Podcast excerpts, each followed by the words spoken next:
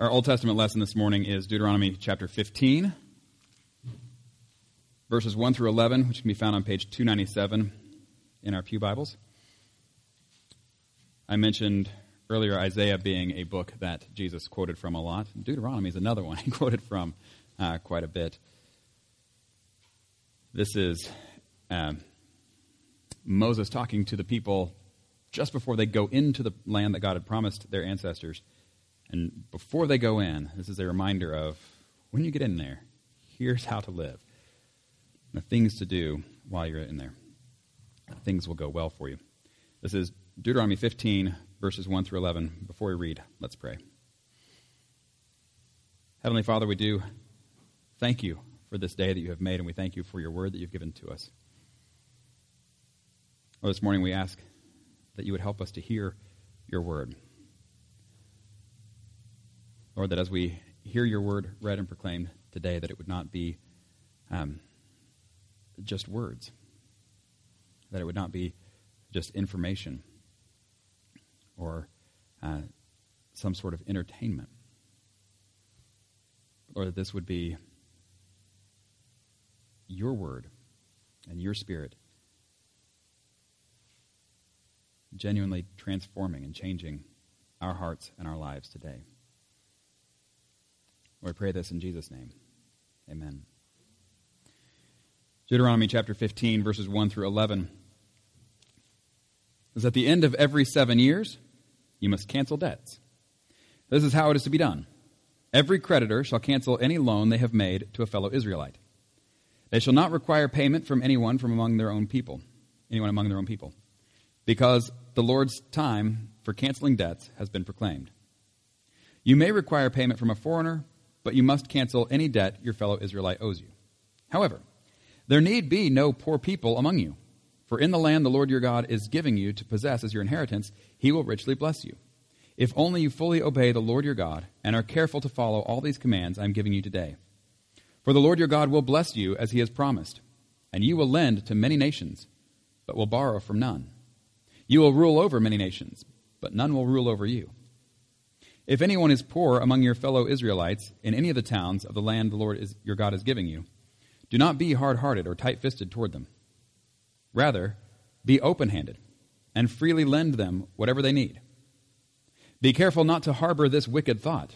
Oh, the seventh year, the year for canceling debts, is near, so that you do not show ill will toward the needy among your fellow Israelites and give them nothing.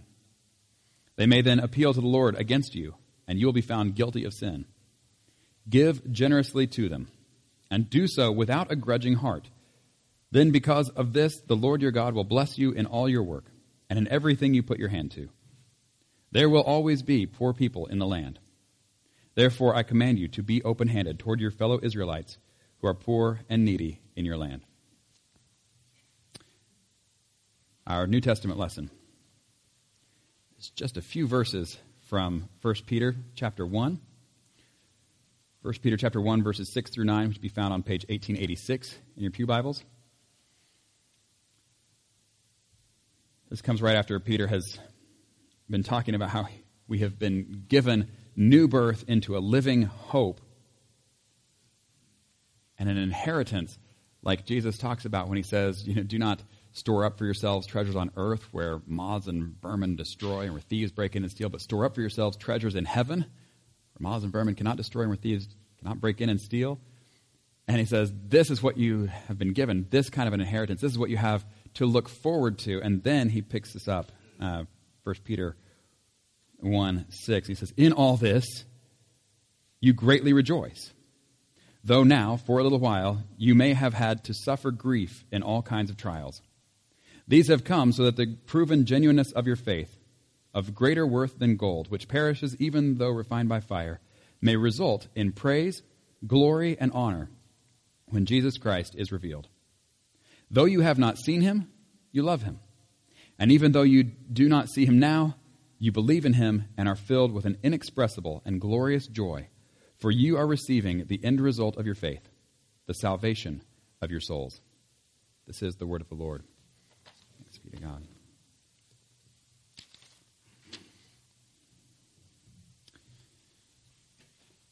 Well, for those of you who are uh, good at paying attention to things, you may have noticed this morning uh, that the colors up here are different than they were a week ago or even two weeks ago. Uh, we have switched to purple, and there is a reason we have switched to purple this week, and this is because this is the first Sunday in the season of the church year known as Lent. This is the 40 day period that uh, leads up to Easter, and that began last Wednesday on Ash Wednesday. Um, this is a time where we kind of have, we're kind of making this march on our way to, to Easter Sunday. This time where we really celebrate Jesus' victory over sin and death and evil. And it's, it's a wonderful celebration of that. Here's the problem you don't get to the resurrection without going through the crucifixion. And so there's this simultaneously, like we are simultaneously approaching both the empty tomb, but also the cross. And so we're celebrating Jesus as the king who is uh, the victor over everything, but also the one that seems de- defeated by the world powers. Both at the same time. And so that's what we're uh, looking at. That's what we'll be looking at today. Is what we'll be looking at actually through this whole season. Uh, the way we're going to approach this is we're going to make our walk to uh, up to the cross and the resurrection, but we're going to do so uh, looking primarily at John chapter 12. Here's the reason why. We've just l- been looking at the uh, the book of John, the way that he tells this story of Jesus, and uh, what we have just looked at, what we saw last week, was in John chapter 11, how Jesus, he, he did the thing. he did the thing that now is going to make everybody actually plot to kill him. And that's what we saw last week. Well, what was the thing that he did? He raised Lazarus from the dead. And once he did that, before he even got to, uh, before he even got to Bethany to do this, you know, he he hears that Lazarus is sick, and the disciples are like, Don't go anywhere close to Jerusalem. Bethany's close to Jerusalem. They're like, Don't go there because they want to kill you there. But Jesus goes. He knows that he's on his way to the victory, but he's also on his way to the cross. And, uh, and so he goes. And when he says he's going to go, the disciples, Thomas actually speaking for them, said, Well, let's go die with him. They, they all know this is where this is headed. If he goes to Bethany and does something amazing, they're going to kill him. And Jesus knows this too. And he goes to Bethany and he does something amazing. He raises Lazarus from the dead. And it's almost like this, uh, this picture of what's coming in his own resurrection. It's when he says, you know, I am the resurrection and the life, and then he raises Lazarus from the dead, you can see what Jesus means by him being the resurrection and life. And yet, in doing so, he's laying down his own life, only to take it up again which is what he says in John chapter 10. So this is, uh, we are now at the point of Jesus having done the thing. And so then what we looked at last week is how they are plotting against him. And they have now determined that, yes, he must be killed. And, uh, and so that happens in chapter 11. And so chapter 12 is where we sort of kick off this um, march towards the cross. We will spend one Sunday in this season in the Old Testament just to help us understand what's going on in John 12, but primarily we'll be in John 12. The way that John then tells this story and kicking off this march towards the cross, the first thing he tells us that happens is another story with the same family of Lazarus, who's just been raised from the dead, and his sisters Mary and Martha, with also some of the response from everybody else. So that's where we begin. This is John chapter 12, uh, verses 1 through 11. Six days before Passover, uh, Jesus came to Bethany, where Lazarus lived, whom Jesus had raised from the dead. Here a dinner was given in Jesus' honor. Martha served, while Lazarus was among those reclining at the table with him. Then Mary took about a pint of pure nard, an expensive perfume. She poured it on Jesus' feet and wiped his feet with her hair. And the house was filled with the fragrance and the perfume the fragrance of the perfume. But one of his disciples, Judas Iscariot, who was later to betray him, objected. Why wasn't this perfume sold and the money given to the poor? It was worth a year's wages. He did not say this because he cared about the poor, but because he was a thief. As keeper of the money bag, he used to help himself to what was put in it, into it. Leave her alone, Jesus replied. It was intended that she should save this perfume for the day of my burial. You will always have the poor among you, but you will not always have me. Meanwhile, a large crowd of Jews found out that Jesus was there and came not only because of him, but also to see Lazarus, whom he had raised from the dead. So the chief priests made plans to kill Lazarus as well. For on account of him, many of the Jews were going over to Jesus and believing in him. All right. We got to talk about that last little bit there because I don't want to I don't want to spend a lot of time on it, but we have to appreciate the comedy. Multiple times just in this passage we read, John points out that Lazarus is the one that Jesus is raised from the dead, right? We hear that echoing. When we think Lazarus, we think raised from the dead. And in fact, that's what other people are thinking. That's why they keep coming to see Jesus now, is because he's raised Lazarus from the dead. And the chief priests know about this, and what's their response? Oh, we got to kill Lazarus. It's like, well, if there's anything you know isn't going to work, like we, what's the thing you know about Lazarus? Jesus raised him from the dead. Well, what if we kill him? Well, that no, Jesus raises him from the dead. He's already done that. You should know by now that's not going to work. Anyway, that just takes us back to uh, Psalm two again, where Oh, I want to quote this exactly. Um, why do the nations conspire and the people plot in vain? this, this is another one of those. Like, we got to do something, and it's like, it doesn't, you, you can't stop this. You, you want to kill Lazarus? You think that's going to help? That's not going to help. Anyway, it's just always funny to me when you hear again and again, he raises Lazarus from the dead, he raises Lazarus from the dead, raises Lazarus from the dead. Maybe we could kill Lazarus. Seriously? Anyway, like I say, don't want to spend a lot of time there, but do want to point out uh, the people plotting in vain, just like it says in Psalm 2. Um, but what I do want to spend time on is not that response, uh, but, but what happens in this house. And so, where are we? When is this? What's going on? And then, what happens in this space? And uh, so, where we are is we're now in that the run up to really Good Friday. Uh, we are in that time where we're approaching the cross. We are right before Passover, and it's during Passover that it all goes down. And so uh, John tells us we're right before Passover, and where is he? He's in Bethany, just right outside of Jerusalem. This is where he is. It's the same place, actually, where Mary and Martha and Lazarus lived, uh, that same town, anyway.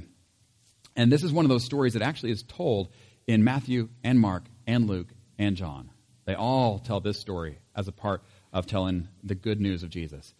Um, they each have kind of different details they put in and uh, others they leave out and that sort of thing as they tell this particular story. Uh, so, you know, some tell whose house it was. John leaves that out. But you know what John does put in? He puts in things that let you know that he was there. That this is a part of his own memory and experience. It's not just something that he heard from somebody. He was there. And you know this, you also know that he knows the people. This is the only time that this story is told where we know the name of the woman. In Matthew, Mark, and Luke, it's then a woman came in and did this. And John's like, yes, it was Mary. this is someone he knows that he has a relationship with, that he was there when uh, Jesus is hanging out with this family. He was there when Jesus raised Lazarus from the dead. He was there for uh, these events in this family's life. And so when Mary comes to John, this is not some woman who shows up. That's Mary. We know Mary. and this is, uh, this is how she responds to Jesus being there. Here's another thing that he notes. He knows that the, the house was filled with the fragrance of the perfume. Now, to me, this is one of those things that if you heard about the story from somebody, that might be a detail you forget. It's not really a part of the plot. So why does he bring it up? Because for him, that's one of the things that floods his memory. When he thinks about this story, he's like, I, I can smell it all over again. like when she broke that jar, when he, she pours this perfume on his feet, the whole house just, it all smelled like perfume. It filled the whole space. This, like when I think about that day, if you've ever walked into a house uh, and it, you know, someone's been baking bread or baking cookies, you know, that sort of thing, they tell you if you're like selling a house, that's one of the things to do.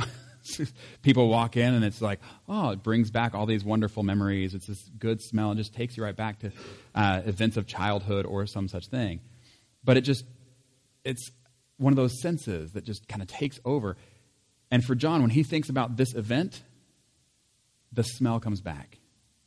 It just comes back, and he's like, the whole house was, it was full of it. Do you need to know that? Maybe, maybe not. But John needs to tell you that. it's like this is important for him. And so uh, to me, that just places John right there as this is going on. And, uh, but what is it that's going on? It's not just about the whole house smelling. It's about this woman.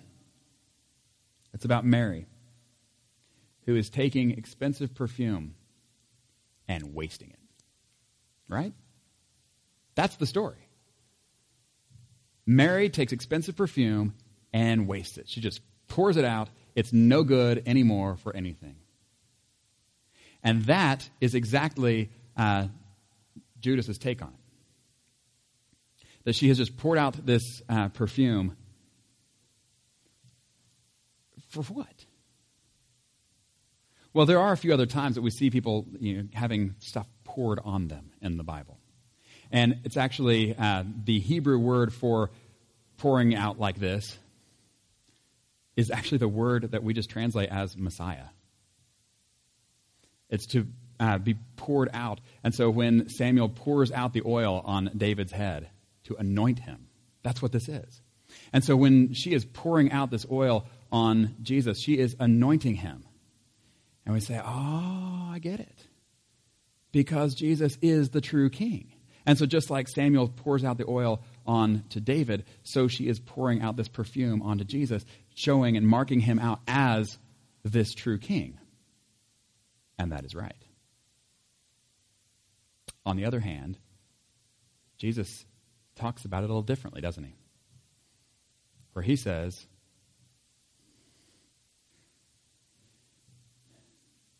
Leave her alone, Jesus replied. This is verse 7. It was intended that she should save this perfume for the day of my burial. And so, what Jesus is doing is he's taking this sign of him as the king and he is just bringing it right together with his own death. Now, as people who know the rest of the story, that makes sense. Of Jesus uh, becoming the king because he died, of his victory over death because of his death. Like that makes sense to us on this side of Easter. But for the disciples, that doesn't make any sense at all. If Jesus dies, he loses, right? That's the way they take it. And so for him, as they're making this march to Easter Sunday, as they're going to Jerusalem, it seems like, and we're going to look at this more in the weeks to come, it seems to them like this is the time for him to be enthroned as the victorious king over Jerusalem and over all of Israel and maybe restored Israel back to the glory days of David and Solomon. Jesus has a much bigger kingship in mind and a very different way of ascending the throne than the kings of the past. And his involves the cross, his involves dying. And so we see him constantly trying to prepare his disciples for this. Yes, yes, kingship stuff. But that's going to happen through death. And we will see that again and again in the weeks to come. This both heading towards Easter, but also heading toward the cross. Um, let's go back to Judas. I mentioned there are several things that John alone tells us. One of the things is who it is that objects.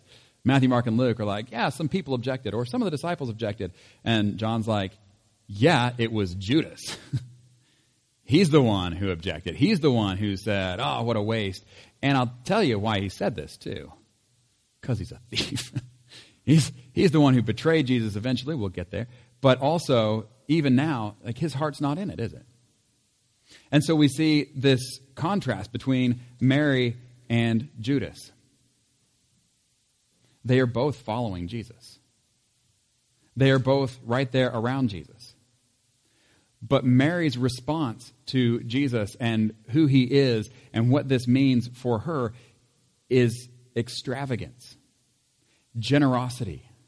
She is just overflowing with this is the, uh, the grace and the mercy and the forgiveness I have received, and I just, I just want to give everything to you. I just want to pour myself out for you, kind of a thing. Judas is also in the same room. He's in the same space. He's been following uh, Jesus, but his take on everything is not, I want to give myself. but he's looking for, well, how can I get? What more can I get? And he's still thinking in worldly terms. He's still thinking in terms of money and financial gain as though it's in money we trust, which, as we mentioned in the children's sermon, is not so. Even our money is printed with the words, In God we trust. Judas hasn't gotten that yet. And so he is the one who is uh, kind of the, the treasurer for the disciples. and so he kind of helps himself out of the bag, stealing from what people have given. And it's because of this that when she pours out this perfume, he says what he says. Ah, it's a waste. And why is it a waste? It's a waste in his mind because it went to Jesus and not to him. And what he has in mind is if this perfume is sold to quote unquote go to the poor, he knows what that really means is he's going to take a cut. And so he's not concerned about uh, giving to Jesus. He's not concerned about giving to the poor. However, he can get on board with giving to the poor if that means he can personally benefit financially. Is Mary concerned with what she can benefit, how she can benefit financially? No. No, what is her primary concern?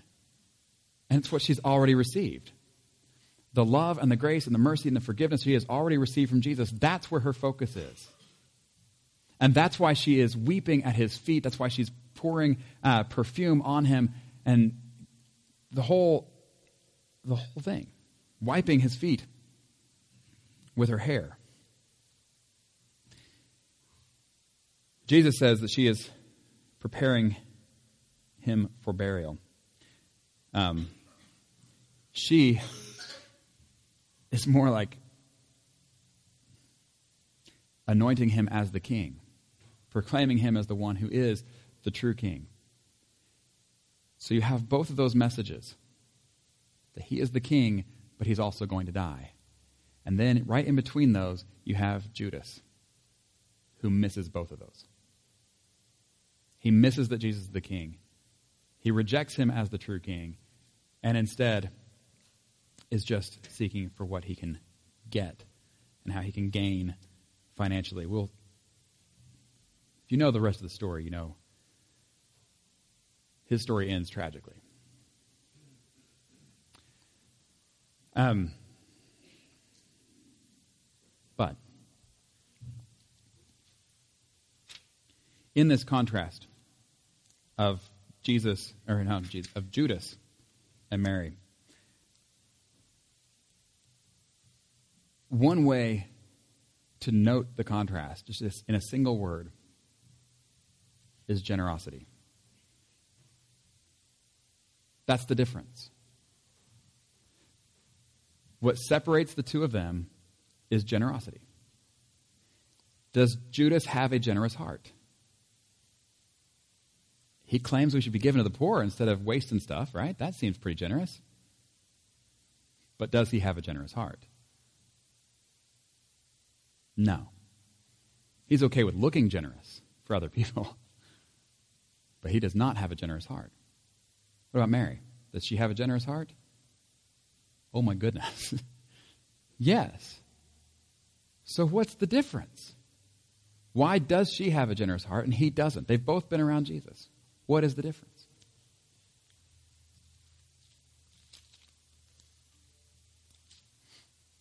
I'll just let you think on that one for a while.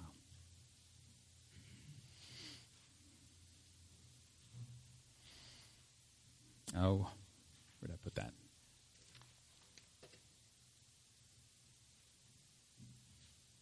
Hang on.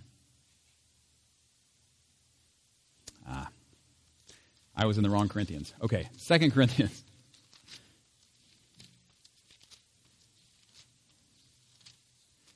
Chapter 8. Um, chapter 9 is normally where we go for talking about generosity. But in chapter 8, Paul's writing the church in Corinth, and he talks about uh, the Macedonian churches and their generosity and the way they've given. And the reason that I bring this up is because he talks about where their generosity is coming from. He says, In the midst of a very severe trial, their overflowing joy and their extreme poverty welled up in rich generosity. I testify they gave as much as they were able and even beyond their ability. And uh, as you go down further, he says that he wants the church in Corinth to also excel in this grace of giving. And then he says in verse 9, here's why. He says, For you know the grace of our Lord Jesus Christ, that though he was rich, yet for your sake he became poor so that through his poverty, so that you, through his poverty, might become rich.